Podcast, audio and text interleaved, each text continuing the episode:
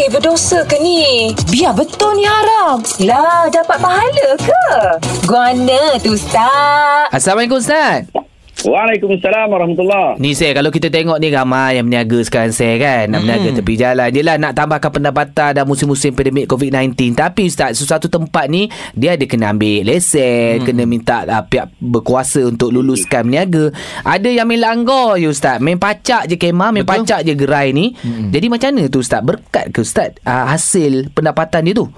Hmm, jenuh juga kan zaman sekarang ni kan orang susah-susah kan. Hmm. Selagi mana urus niaga itu halal, kita meniaga nasi lemak, kita meniaga durian, Hmm. kita meniaga ayam kampung. Ah, so yang tu selagi urus niaga itu halal, maka tak rezeki yang moga-moga cuma dah tak taat pemerintah tu yang tu dia kena betulkan. Hmm. Yang tu dia kena pergi mohon lah Hmm. lesen dan sebagainya. Sebab itu kita kena taat pemerintah dan mentaati pemerintah juga salah satu daripada ajaran agama kita.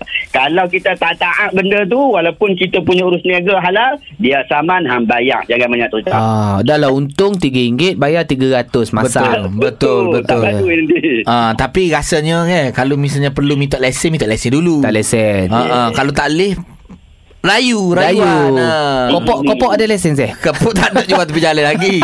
Kepuk jual online. Online okey tak masalah. okey. Ah, Ustaz. Baik Ustaz datang kedai saya Ustaz. Kelah gitu Ustaz. Terima kasih ya Ustaz. Ada persoalan dan kemusykilan agama? Dengarkan Guana tu Ustaz. Setiap Ahad hingga Kamis jam 6.20 pagi. Hanya di Gegar Pagi.